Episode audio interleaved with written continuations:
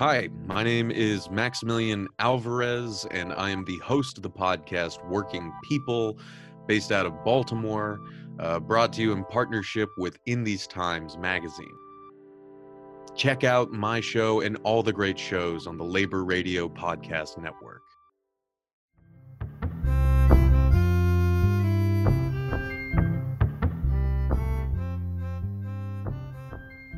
Hey everyone, uh, this is your host, Maximilian Alvarez. Uh, as always, you are listening to Working People, a podcast about the lives, jobs, dreams, and struggles of the working class today. Dear friends, welcome to the Labor Radio Podcast Network series highlighting the work of our members. The growing network of over 70 shows in four countries serves as a one stop shop for audiences looking for labor content and as a resource for labor broadcasters, podcasters, and content producers. My name is Evan Papp, and I produce Empathy Media Lab's podcast on labor, political economy, arts, and culture. And we're a proud member of the Labor Radio Podcast Network. Today, I'm speaking with Maximilian Alvarez. He's the editor in chief at Real News Network, and he hosts the podcast Working People, which focuses on working class lives in 21st century America. In every episode, you'll hear interviews with workers from around the country, from all walks of life. And they talk about their life stories, their jobs, politics, and families, their joys and hopes and frustrations. Max, it's a great pleasure to be talking to you this evening. And uh, could you tell me a little bit about yourself, where you grew up, and what led you to organize labor? Sure, man. Yeah, thanks so much for for doing this, and shout out to everyone at the Labor Radio Podcast Network uh, which anyone watching should check out um, and check out all the shows. So, yeah, you know, my name is Maximilian Alvarez. Um, I am, as of uh, last month, the new editor in chief at the Real News Network, like you said. Um, and I, you know, have been making Working People, the show, for uh, I think three going on four years now. And you know, I'm I'm originally from Southern California. Um, I've mentioned this on the show a lot of times that I grew up very Catholic and very conservative. And I'm I'm the son of you know a Mexican immigrant who himself grew up dirt poor, became a citizen in the 1980s, and you know married my mom. And on my mom's side, you know, there were a lot of stories of poverty and struggle as well. And so that was very much kind of baked into our family history and all the stories that we would hear from family members growing up. And so there was, you know, I think a very strong class consciousness at least in terms of like how our family understood our history and the struggle of kind of providing the life that that myself and my siblings were able to live. And you know that really kind of started to become a, a major point of fascination for me um, as our family went through i think one of its most trying times which was a, a, trying time for millions and millions of people during the great recession you know in 2007 2008 and in the years uh, afterwards right? You know our family um, had had kind of fought and clawed its way to the middle class and in the blink of an eye that all went away. Uh, we lost uh, the house that i grew up in. My folks lost their jobs. My dad was driving for uber. My mom was working whatever service job she could find.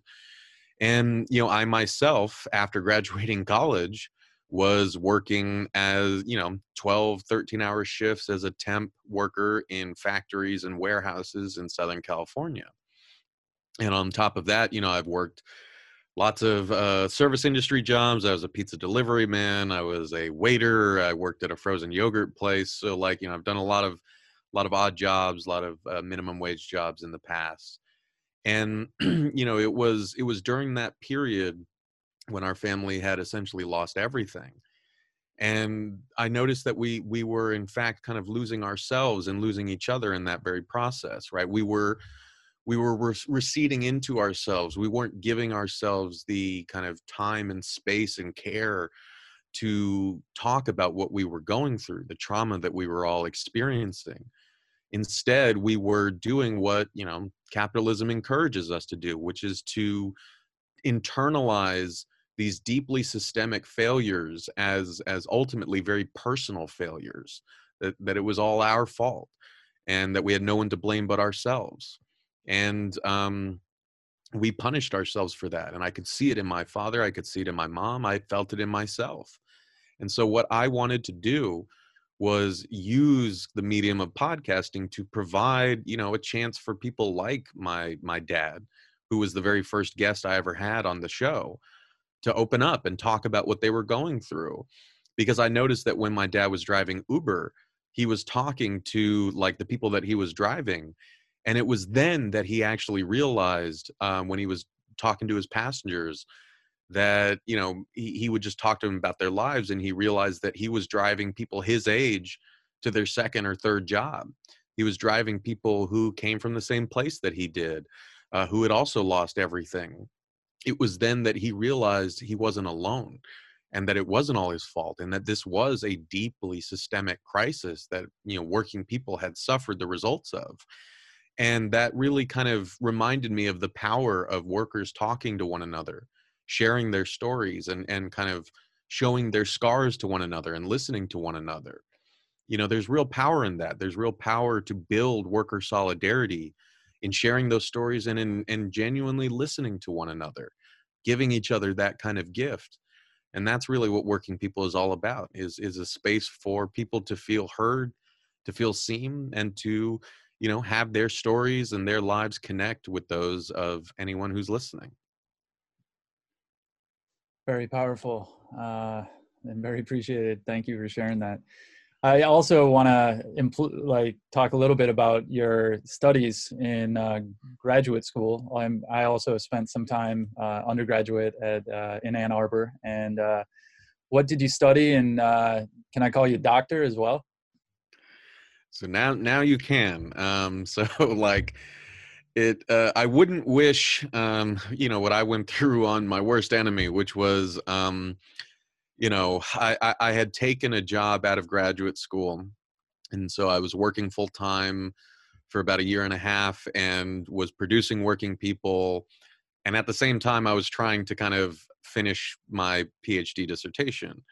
Uh, and then when the pandemic hit like you know i it, it was just so hard to justify all that labor and all that kind of emotional toil that as you know like you know academics have you know i'm not going to pretend that i i i didn't have it worse at the warehouses than i had in graduate school. Like i would much rather be doing academic labor than you know the other jobs that i've been that i've done in the past.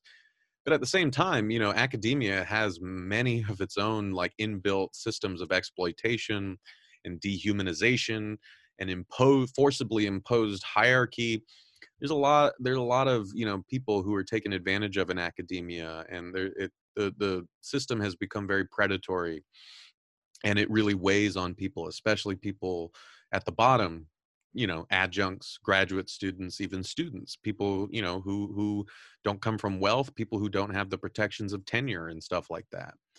And so for me, you know, amidst the pandemic, amidst all the other jobs that I was doing, uh, it was very, very hard to convince myself to kind of stay chained to this desk and finish my damn doctoral dissertation.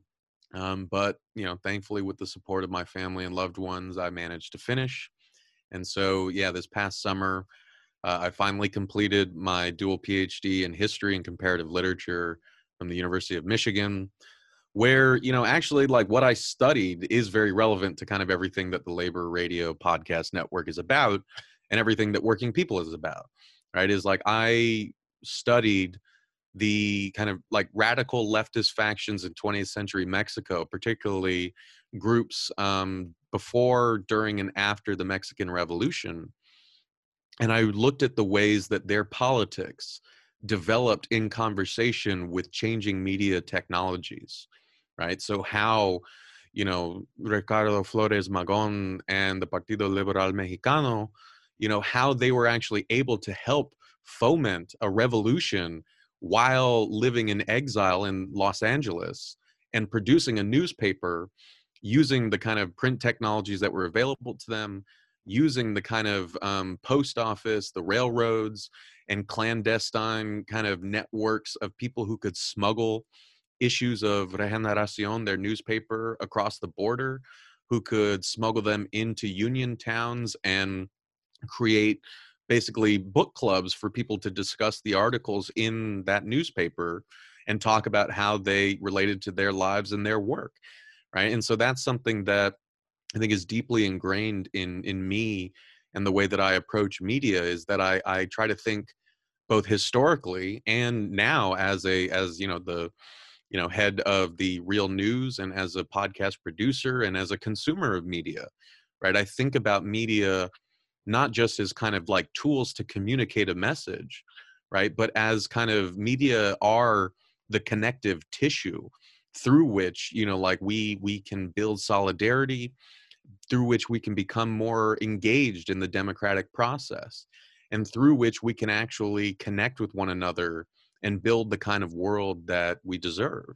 And so that's that's really you know what my dissertation was about and hopefully I, i'm kind of making everything that i learned writing that dissertation somewhat useful in my daily life. Well when you come up from air in uh, 2021 and beyond i'll look forward to that dissertation being packaged into a book that i can read uh, whenever you're ready for that. So moving on to the next question a lot of people have grown up in this country without any class consciousness without any awareness of organized labor and may take no interest in labor news because they just don't know it exists or that uh, it could be valuable to them. So, why do you think unions and organized labor, and specifically what you're doing with working people, is important and should be covered? Well, you know, like I said, like it's it's not for nothing that I kind of constantly remind my listeners that you know where I come from, right? That that I did grow up very conservative um, in Southern California, in a in a particularly conservative pocket of Southern California, right? Is that you know I I like so many other people, um, you know, in our generation, like grew up at a time when unions were not, you know, discussed in in like a positive light, right? The kind of war on unions and on organized labor in general has been relentless and ongoing for decades and the propaganda has been very effective right and so you know i grew up kind of hearing all of the standard talking points that you know have been fed into popular culture pumped through the air vents of talk radio of fox news of documentaries like waiting for superman right? I heard all of those talking points about how unions protect bad employees or bad teachers who should be fired but you know can't get fired because of the union you know i i i heard about how unions stifle you know like one's kind of hard work like if you want to get ahead at your job if you want to get promoted you know it, if you're in a union you know the talking points when you're not going to be able to do that because unions care more about seniority than about uh, kind of recognizing hard work and stuff like that.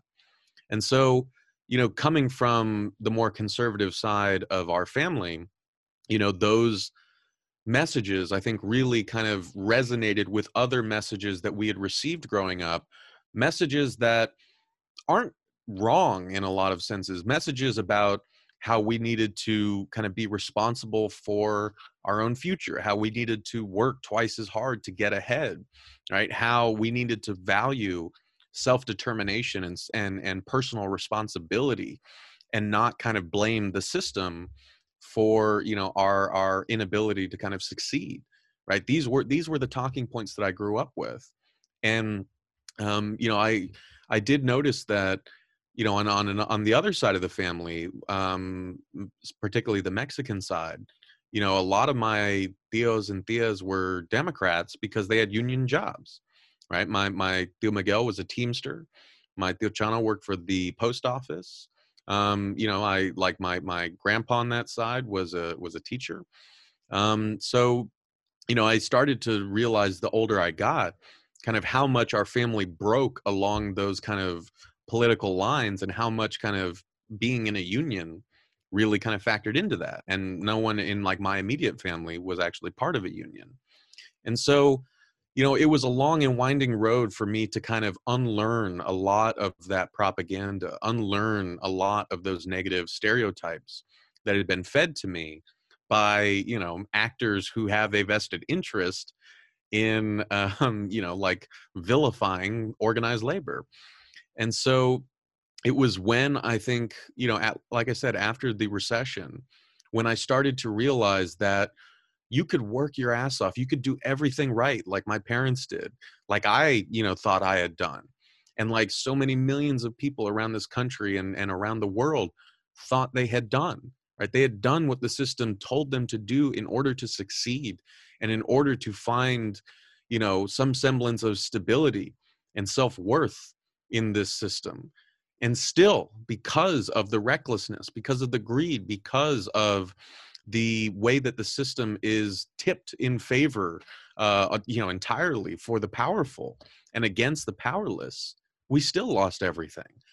And it made me start to really question you know more right like the the substance of the the kind of anti-union propaganda that i had heard right? It started to make me realize like what value there actually is in workers banding together and ensuring that they take care of the one another you know because you know without without numbers without you know community without organized labor you know all of us uh you know can't hold a candle to the bosses. And we are we are put in the most precarious position and the most powerless position. And so you know as as tough of a lesson and as hard of a lesson as it was to learn from you know losing kind of everything in our family you know it really really did i think kind of it was a valuable lesson nonetheless yeah there's a there's a lot to unpack there and it i grew up with the hearing a lot of the same propaganda against unions that they're la- you know lazy and like there's free rider problems and and oftentimes a lot of it's racially coded uh, that that as unions opened up from being very you know discriminatory to wider then it it started moving down that road. Um, and even proposition 22 in california right now that unfortunately passed that allows this so-called gig economy corporate titans to be able to squeeze their labor to less than minimum wage. From my understanding a lot of the drivers identified that they still internalize that this would hurt their freedom by passing that in some ways as a worker by um, putting a regulation on uber and, and lyft and doordash and all these other you know so-called gig economy uh, companies that they were losing freedom and that's how mm-hmm. they internalized that propaganda and what an incredible inversion uh, that took place there yeah um, it's, it's going yeah. to have prop 22 is going to be one of those things in history books that marks kind of the turning of a new era in labor history and not in a good way and it's just the beginning of a wave that they're going to keep pushing across the country.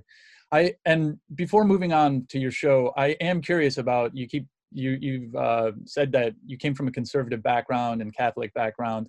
Uh, i too was raised catholic and i'm really interested in taking catholicism back from these oftentimes very hypocritical views anti-jesus views i would even call them. Uh, because i think the pro worker, pro labor, the helping out the least of us is the most Christian view, and yet some of the the most reactionary elements in the Catholic Church are anti-labor and anti-union. So I'm I'm trying to go down that road as well. So I'm I am curious about the conservative um, aspect. Is it was it cultural or um, just economic as well?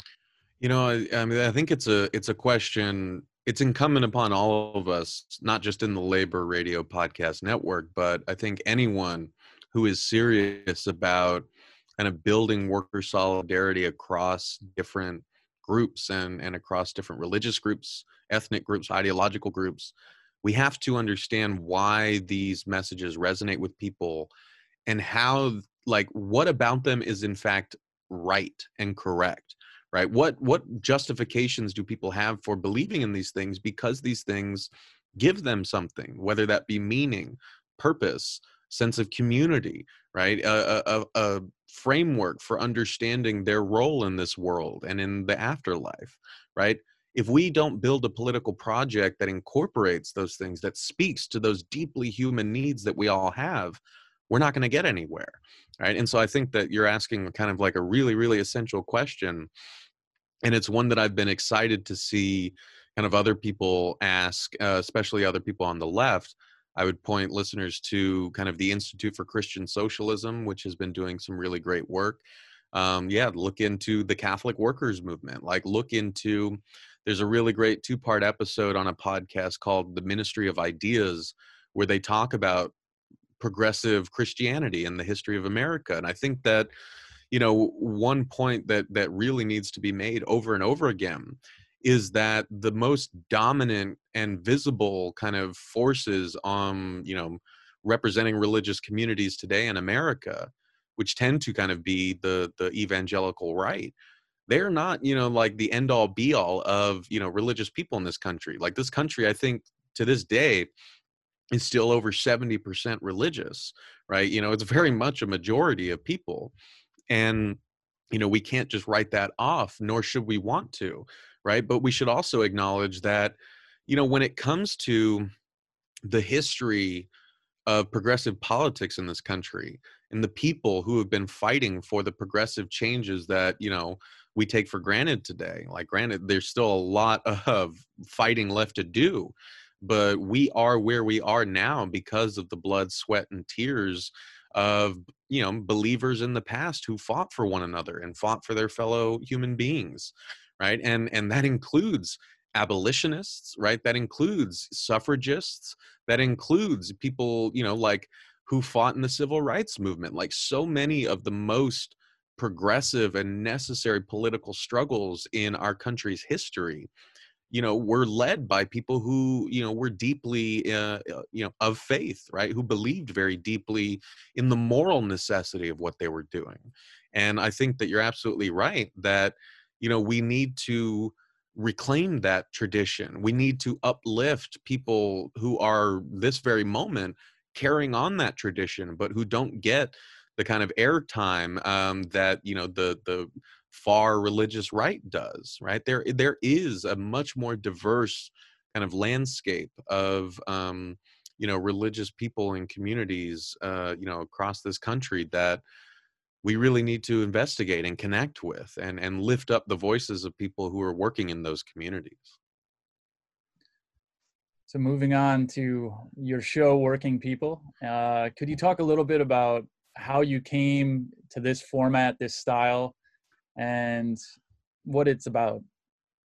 Sure. Yeah. I mean, you know, I imagine that I was inspired largely inspired to make this show for uh, probably a lot of the same reasons that everyone in the Labor Radio Podcast Network was inspired to make their shows. Right? Is like, you know, I I like so many others had noticed that in mainstream media, especially, but even you know, just to a large extent, kind of media, independent media, and media on the left, you know, w- would make reference to working people um, but really like wouldn't treat them as kind of the complex, beautiful human beings that we all are, right? Wouldn't provide them with the space to tell the story, their stories the way they wanted them to be told, right? To provide them, um, you know, the kind of respect of of you know listening to them and and conversing with them and and kind of really like validating and and working with the kind of experiences that they were sharing with you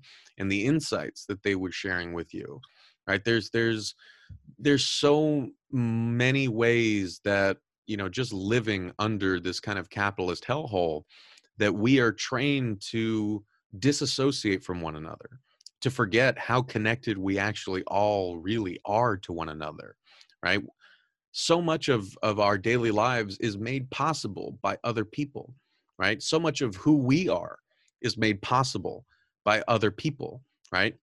Not just kind of people in your immediate sphere who have like nurtured you and cared for you and made sure that you didn't die you know outside in the cold as an infant right? That's that's a huge part of it. But on top of that you know you think about the conversation that we're having right now right? We are using like language uh, that we that was kind of downloaded and absorbed into our brains uh, through years of interacting with other people years of being part of a society right? Years of um, you know picking up on social cues and and learning about other people learning to listen learning how to intervene in conversations. We use all of that information that was never contained within us from the start. It's always something that, you know ourselves the people we call ourselves are always the product of this kind of back and forth circuit between like who we are as flesh and blood beings and the world that we're a part of right and so you know what that what that always kind of tells me is that you know they, there is a fundamental interconnectedness to to human beings and to human society that capitalism trains us to unsee right? Capitalism tries very hard to hide. Capitalism one of the things that capitalism has to recommend it is this kind of fantasy of a self-contained life right? This kind of you know thomas merton i guess if we're talking catholicism wrote uh you know famously that no man is an island.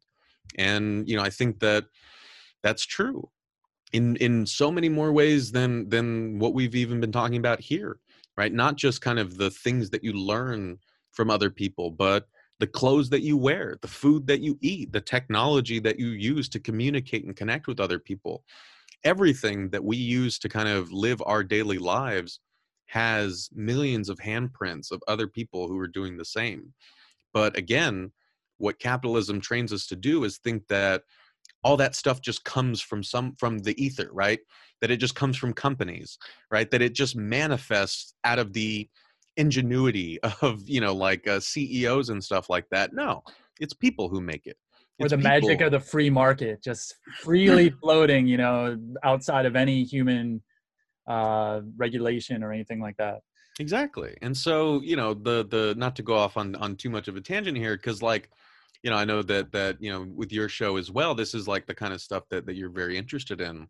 But you know this is all to say right that like knowing that this is what we're up against knowing that we live in a society that actively systematically tries to make us forget how much we need one another and how much we depend on one another it takes a lot of work to like revivify those connections, right? To remind people that they are connected in that way. It takes a lot of patience. It takes a lot of listening, right? That's what I am trying to do with working people, right? I don't mean to kind of get all like too kumbaya with this because the fact of the matter is we do have enemies. We have people who are destroying the planet, who are exploiting workers, who are facilitating and encouraging wars for profit. Excuse me. Um, on the regular right? We have you know the battle lines are very clearly drawn right?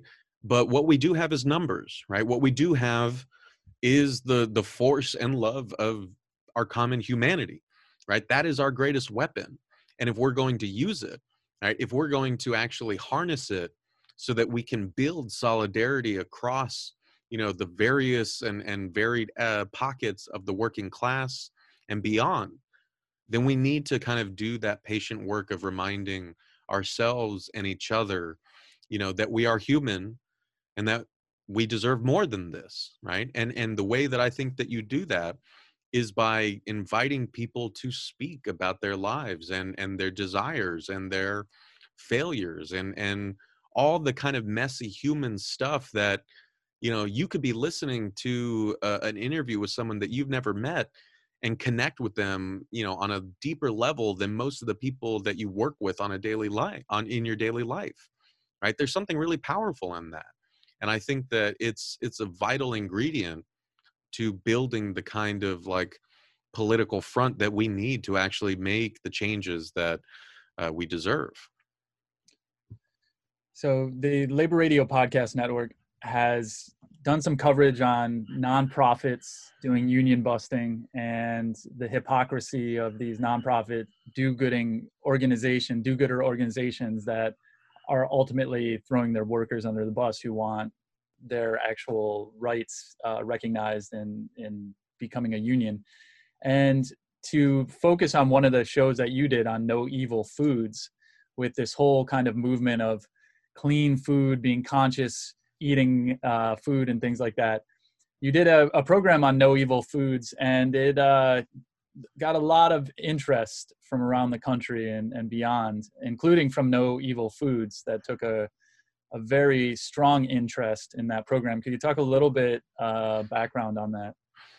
Yeah. So, um, so basically, what happened? I guess for anyone who who isn't familiar, but you can you can go on the Working People feed and listen to these episodes, right? But basically, what happened is, you know, like my show, Working People, the standard show, um, our bread and butter is I interview workers from around the country and we have in-depth chats like you know for an hour hour and a half kind of talking about them their backstory uh, their lives jobs dreams and struggles as i always say right and and like issues that come up in their lines of work and you know in their the, the parts of the country that they live in right? I've talked to uh, woodcutters in the Maine like logging industry right? Teachers in la sex workers in new york right? There's just such a broad diversity of shipbuilders.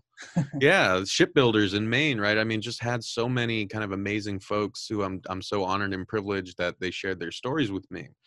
But you know one of the more recent episodes was um, i i interviewed three four former employees of no evil foods um, which is, as you said, a vegan uh, fake meat company uh, out of North Carolina that really, you know, poses itself and, and brands itself as a progressive company, right? They use a lot of the like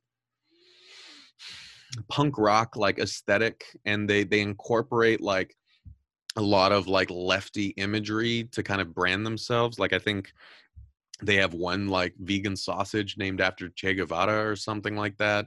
Like it's a and, and, and basically what I came to realize after speaking to these these workers is that that's all bullshit, right? Because what these workers who came to me told me was, um, you know, they had had been subjected to uh, months of union busting captive audience meetings that management held and made that all the employees kind of attend, where you know they they gave very misleading deliberately misleading and very like you know typical it was a standard union busting playbook that you hear about all all the time. So many kind of scare tactics uh, that were presented to the workers as like you know if you if you do this you're going to lose your your freedom like you said. You're to you're you're going to be beholden to the union bureaucracy. You're not going to be able to resolve like issues on the shop floor like we do now where you can just come to a manager right?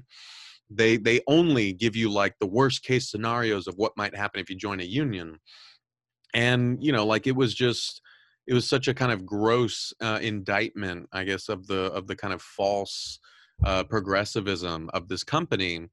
Um, and so what i did was i interviewed these four workers and they talked about how they came to work at no evil foods why they were so invested in working there as i think they're almost all vegans themselves people who really bought into that progressive messaging, uh, people who wanted to feel like they were building a career somewhere where they were making a difference, right? They bought into the messaging. And, um, you know, then they, you know, started talking about forming a union and they saw how quickly the manager, the managers changed on them, right? They saw how quickly managers were to punish kind of people who were involved in the unionization campaign as they were trying to join the UFCW. Um, and what we did was we actually got um, you know a clip of about eight to ten minutes of of those captive audience meetings where you know one of the workers had actually recorded the bosses kind of making these union busting speeches which was their legal right to do. North carolina is a one party consent state and so if the person recording it consents to the recording the bosses like have no legal grounding to say that it was an illegally obtained recording.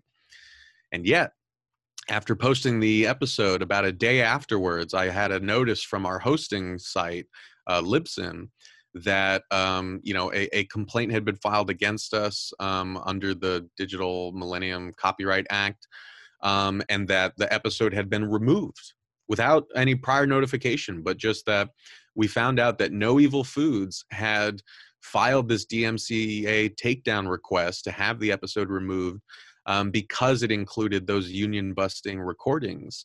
Um, which they tried to claim were were copyrighted, which was like obviously bullshit. Um, but what they were banking on was just that they could scare people like me and other people in our network, even right. Um, they could scare us into like backing down from telling the truth and and representing kind of the interests of their workers uh, with the threat of a lawsuit right? Because most you know most podcasters are independent podcasters. They don't have a legal team behind them. And so if you get this kind of notice that you could be subject to you know like a lawsuit if you don't take this thing down you're probably going to get bullied into silence. Uh, but you know with uh, the the support of the labor radio podcast network i was i was so you know heartened to see how everyone in our network rallied to kind of shed light on this to help us get the word out about this basically the censorship that no evil foods was was you know trying to do and that they had successfully achieved with other podcasts and even um, print outlets like vice news right? They had successfully managed to get uh, a number of articles and podcast uh, episodes that included clips from these captive audience meetings taken down but um, you know they finally fucked with the wrong people and um, we were able to kind of push back with this kind of coalition of folks in the labor radio podcast network. Um, you know i know ucom live did a great um, post about it to help us spread the word. Uh, lauren gurley at vice um, who you know originally had some of, of those postings taken down she wrote a great article about this and and kind of helped put a spotlight on it and you know through the kind of solidarity of folks who follow us and fall and care about workers we were able to raise enough of a stink that you know now no evil foods has this cloud hanging over their head. People know about how how full of shit they are and not only that but how like you know underhanded they are to try to keep you know what should what is rightfully public information about anti-worker policies First Amendment issue, even First Amendment issues. Like they they're willing to kind of compromise uh, our First Amendment rights to keep people from realizing that actually they're lying to their workers about the value of joining a union. Right? If you want to avoid that bad publicity, maybe don't be a fucking union buster. Like that's that's my advice and Libsyn eventually put it back on, uh, which which is good for Libsyn, but I, it still raises the question where I've seen even uh, Amazon controlled. Uh, I, I forget what their platform is that they've written into the terms that anything critical of Amazon can get pulled down, and it's in the fine fine print. And this is some. So when the right wing's always talking about censorship, censorship, censorship, it's also happening on the left wing and let's be honest with that and, and trying to control the means of production the means of our platforms as a first amendment issue i think is really important. And another thing i, I took from this entire story is that what the ceo i think was saying was like hey our angel investors right now are going to get skittish if you guys try to unionize right now. So it, it also brings in this whole dynamic of all these wall street venture capitalists who are so goddamn anti-union and they're like we're going to make the most money the more we can squeeze labor. And as soon as you get union in there they're going to start trying to share the profits and we're not going to be able to take our dividends as as as fat as we want them so you know that that dynamic too i think we we should really continue to to explore and expose as well. That's exactly right. So moving on to the podcast network uh how did you hear about it how did you join? And uh, we're always trying to open the uh, the door and cast the widest net possible to bring in new members who may be thinking about starting a podcast or may already have one and just don't know about the network. So, could you talk a little bit about that experience? Yeah, absolutely. I mean, you know, it, it, it was a real like joy to find out about the network, right? Because, you know, one of the things that has been baked into my career as in media, right? Even as a writer, right? But then as a podcaster and now as editor in chief at the Real News Network, right? Is like I think I have a a thoroughly anti-capitalist view of what media is and what it should be. And and what I mean by that is that, you know, when you're not kind of held captive by, you know, the the incentive structures of capitalism, right? When you're not just trying to make money with whatever it is that you're making, right? When you have when you have other ends that you're pursuing, right? That opens up a lot of possibilities for what you can actually do with the media that you're producing. And so for me, even when back when I was writing, um, you know, doing like starting out as a freelance writer. I saw that as an opportunity to bring people into conversation with myself and with with other people that I've been reading, right? If you go back to like my old Baffler articles, they're just chock full of hyperlinks to other people's stories and and like I wanted I saw like the print medium as like a great kind of uh, a great medium to yeah bring people in conversation with one another who might not be uh, aware that the others exist because that's honestly where I'm most energized. That's the stuff that you know makes me feel really excited about what we're doing right is like when i feel that we're actually doing it together and when we're exploring the possibilities of collaboration and idea generation and all that good stuff right? And so that was also very much what i wanted to do with the podcast right? And and i think if you look at our catalog we're uh, gosh i don't know with with all the patreon episodes we're creeping up on 200 episodes now but like you know it's an interview based show right? So i've i wanted from the very beginning for this show to be a collaborative process. I wanted it to be a place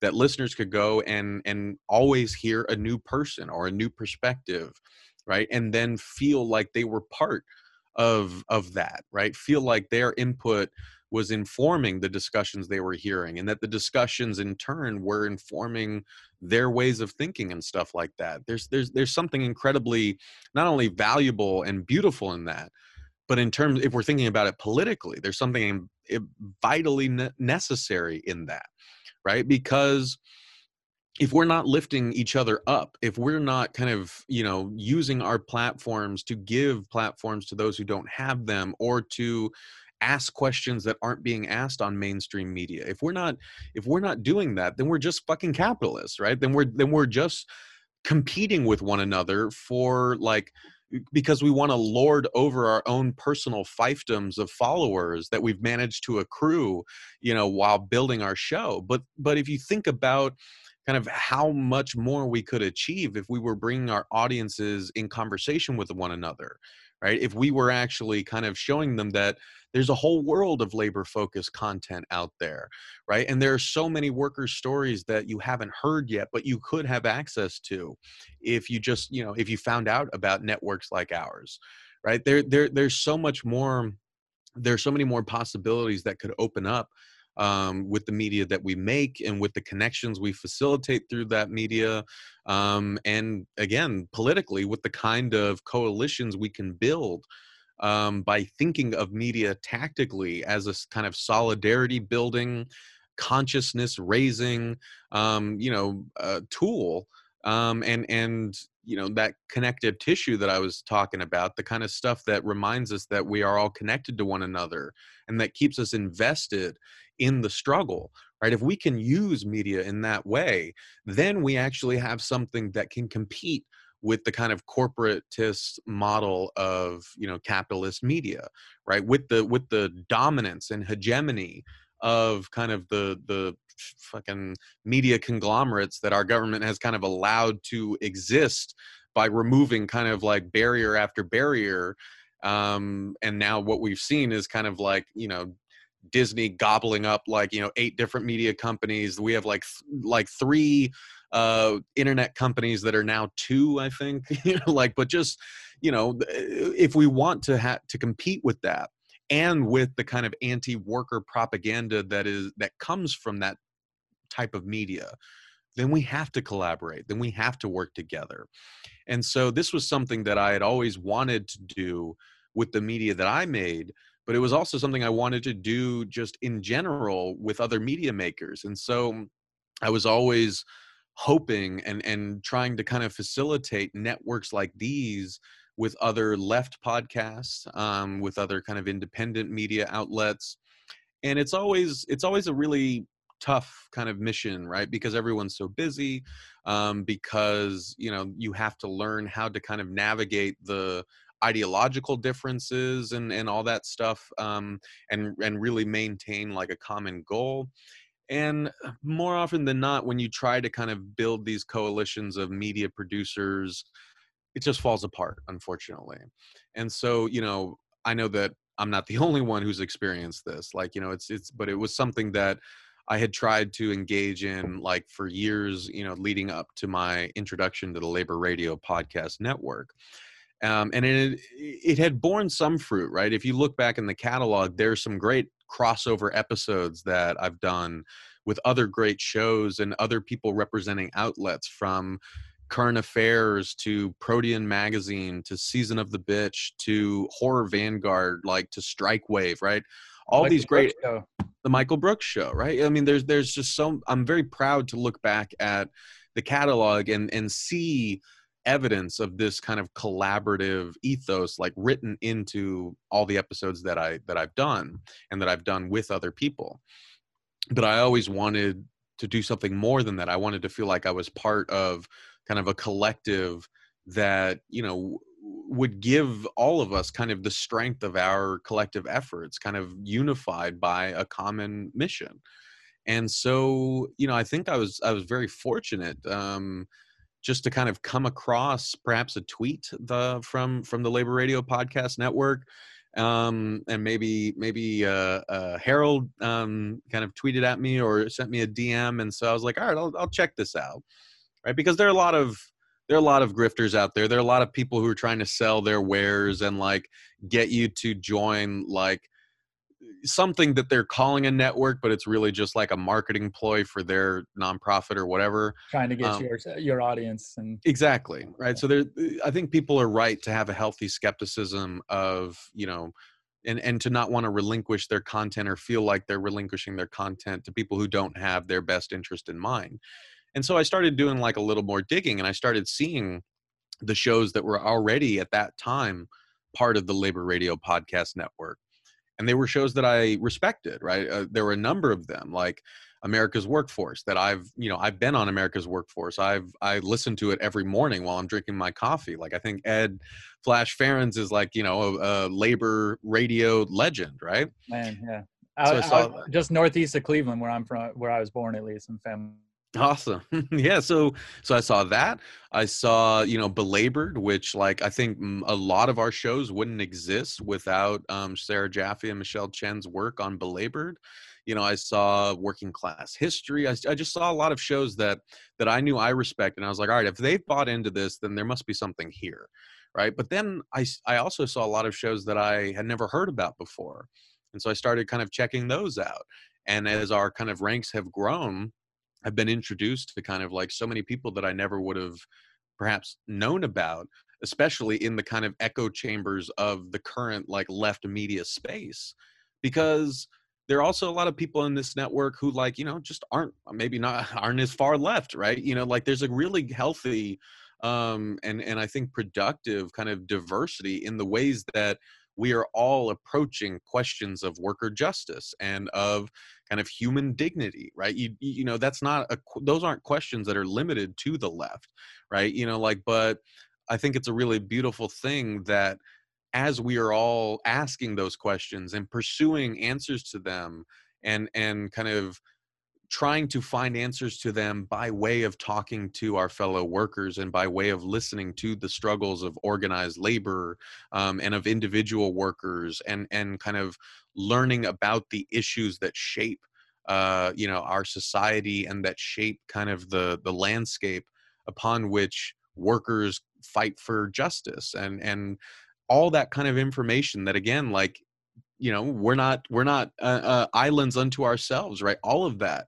in one way or another impacts like what i produce and how i think about the show and how i you know think about you know what topics i want to cover what types of questions i want to ask people. It's i think it's it's emerging as i think a, a really beautifully collaborative project and and one that you know has a lot of variation across the different shows that you know anyone who stumbles upon it is going to you know who has any interest in in workers and worker justice is going to have a lot of great stuff to to to listen to if they come into contact with the labor radio podcast network. So in closing looking into the future of organized labor where do you see opportunity and hope? I mean it's a really it's a really interesting question right? Because as you you know you mentioned earlier right the prop 22 in california right which is something I know a lot of us at the at the network have covered.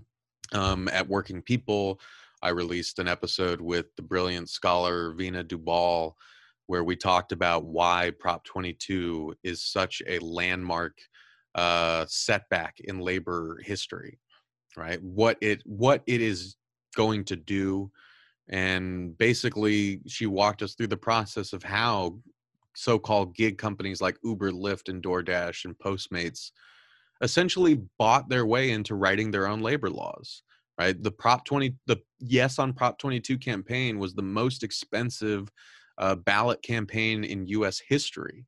Why right? Why do like I, I remember you know i have i come from california right? I had a lot of people asking me like what my thoughts were on this right? And i have to be careful now that i'm like the head of a news network. I can't tell people how to vote. I can just give them the information that i have right? But you know what i had told them was i was like you know because what the, what you as you mentioned is like the way that the um the ads kind of trying to get people to support prop 22 which like they were they were barraging you know everyone in california with these every driver and every passenger.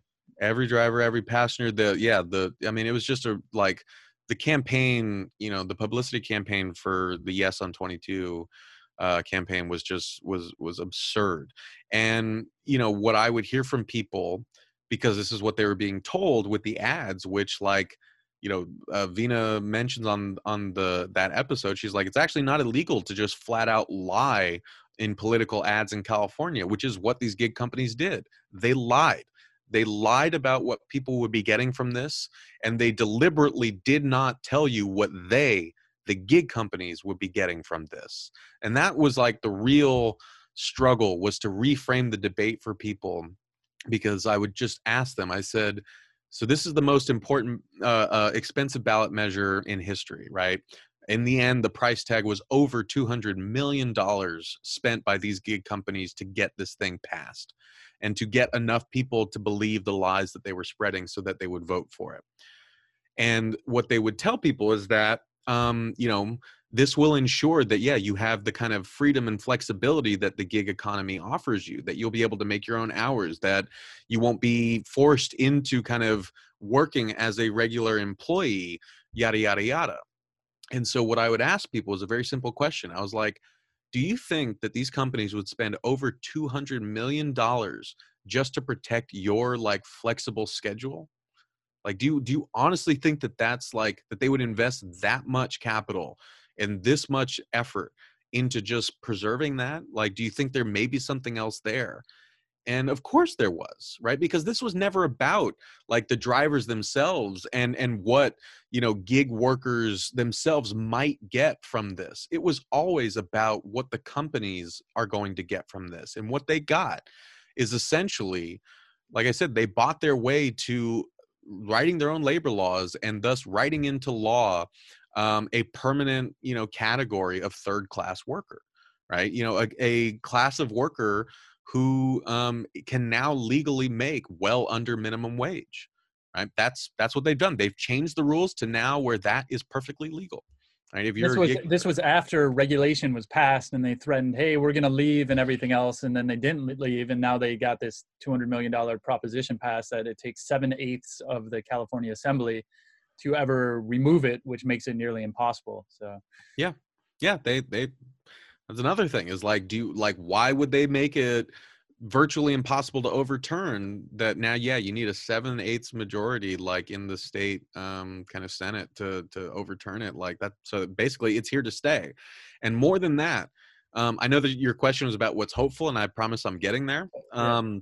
because more than that the reason this was such a significant um, ballot measure is because it happened in california right every major corporation around the country was looking very intently at what happened with Prop 22 because what they were looking for was if this measure could pass in deep blue California, then we can pass it anywhere, right? So, what you're going to see eh, in the year of our Lord 2020, I am very reluctant to make any sort of prediction about the future because if this year has shown us anything, it's that you know the, the, world doesn't give a shit about our predictions right? Like imagine where we were a year before yeah, this right? Yes.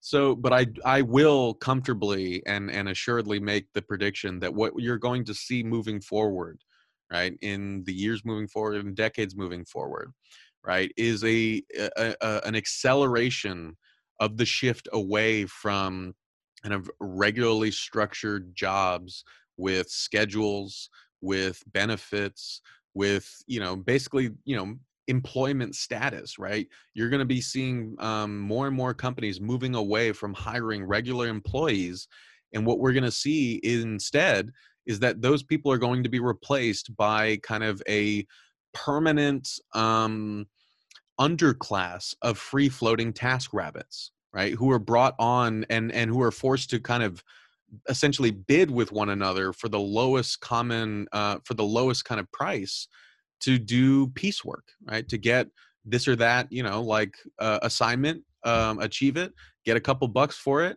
and then move on without any real benefits or protection and a part of it too is as i understand it an uber driver is only going to get paid when they're in that moment of driving where a lot of uber drivers are and or lyft drivers or any of these drivers are waiting somewhere, which makes it very convenient for customers to be able to, um, you know, flag them down and get a, a ride in very short time. They can then apply that to even like nurses waiting in hospital wings because right now they're not dealing with a patient, so they're not going to get paid. Exactly. And it's only when a patient may come in to critical care that okay, now you're on the clock, even though you're just waiting on the side, which is absolute insanity. It is, and uh, I think it's you know I'm glad you brought up that point because this is this is what I mean when I said that they lied. They lied to people to their faces, and now we're all going to suffer the consequences. And they knew exactly what they were doing. They knew that they were lying, right? Because if, if they told the truth, people would vote against it. But like that's exactly where the lie, one of the many lies, kind of is contained, right? Is they said that like, well, actually, this this constitutes a pay raise for our workers. And it's like no if you look at the fine print what you were essentially saying is that you were guaranteeing a a kind of minimum wage only for the hour or for the time that people are on an assignment. So that means when they pick you up and when they're dropping dropping you off. But any other time which comprises like a lot of uh, you know uber drivers time it's an essential part of the job right? When you are you know driving back from somewhere if you have if you have to drive all the way out to lax and but you can't get a return ride home or you have to go home that's all wasted gas money wasted time that you're not getting paid for now right? You know like all the time that you're not deliberately on the clock right is now not their concern. And so what that's going to mean and this is what people like Veena labor scholars and so many others were saying it's like if you average this out then the average driver is going to be making like between four and five bucks an hour right? And now we have locked that in as like a, a kind of just rubber stamped kind of legal status for these workers and the effects are going to be devastating especially as it starts to kind of ripple outwards to other industries. Now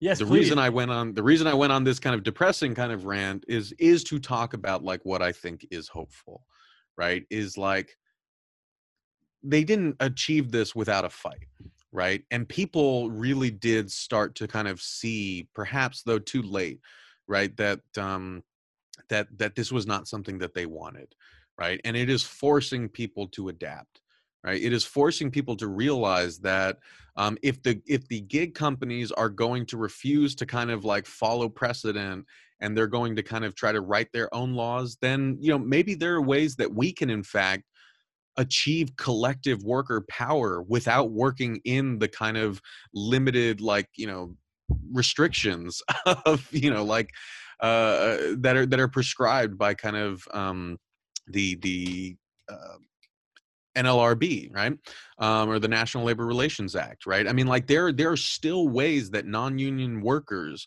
can build collective power. There are still ways that we can, in fact, invest in, in, in interpreting and reinterpreting legal loopholes to um, kind of get around these boxes that these companies keep trying to kind of pin us down in, right? And and what I'm seeing right now out of desperation, out of necessity, is this kind of um, really energetic and creative struggle right to think about how we can in fact still mobilize people and organize people in great numbers um, even if like certain uh, you know pathways to unionization have been taken away from us right? You know it, it, it is labor has never taken anything lying down right? You know the the the kind of the history of labor struggle not only in this country but across the world right? I i had the great uh, labor leader out there in in Sioux Falls, um, Cooper Caraway had uh, I had him on the show, and he had one of my favorite lines of all time, where he said, you know, the labor movement didn't begin with like the first meeting of like the allied you know uh the allied collective of like bricklayers in in like massachusetts or something. He said you know the first time that one person had to serve another to survive in that moment the labor movement was born right? You know throughout human history right that kind of power imbalance that has divided people into workers and owners has forced us to find ways to fight for justice and to fight for dignity and to find ways to work with our fellow workers to achieve those ends. And by necessity we we are doing that now. And i think that we have we are we are fighting a very uphill battle as we always have been but what encourages me uh, not only through the p- many people that I've talked to on my show, right? You mentioned the the shipbuilder in Maine, Jamie Belfler, right? She's a she's a you know our age. She's like in her young 30s and was helping lead this strike, one of the longest private sector strikes in in recent American history, and they won what they wanted. They got what they needed during a pandemic, right? And and they got it with help from people like us in the media who are helping kind of break the media silence around this strike right? There are people like her who are fighting for what's right fighting for her coworkers. There are people like vanessa bain who is herself a gig worker and organizer with the gig workers collective out in california who like vanessa is like a real life hero right? She is working with these other gig workers. I mean there's so many amazing folks over there that I, I i would leave too many out if i tried to name them.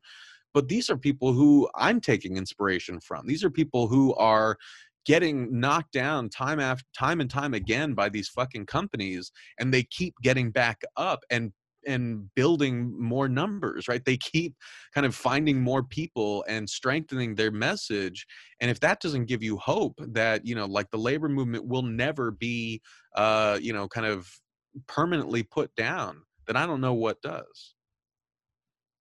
Maximillian Alvarez Thank you for all that you're doing, raising working class voices and strengthening union solidarity. Thanks, brother. Appreciate it. And shout out to the Labor Radio Podcast Network.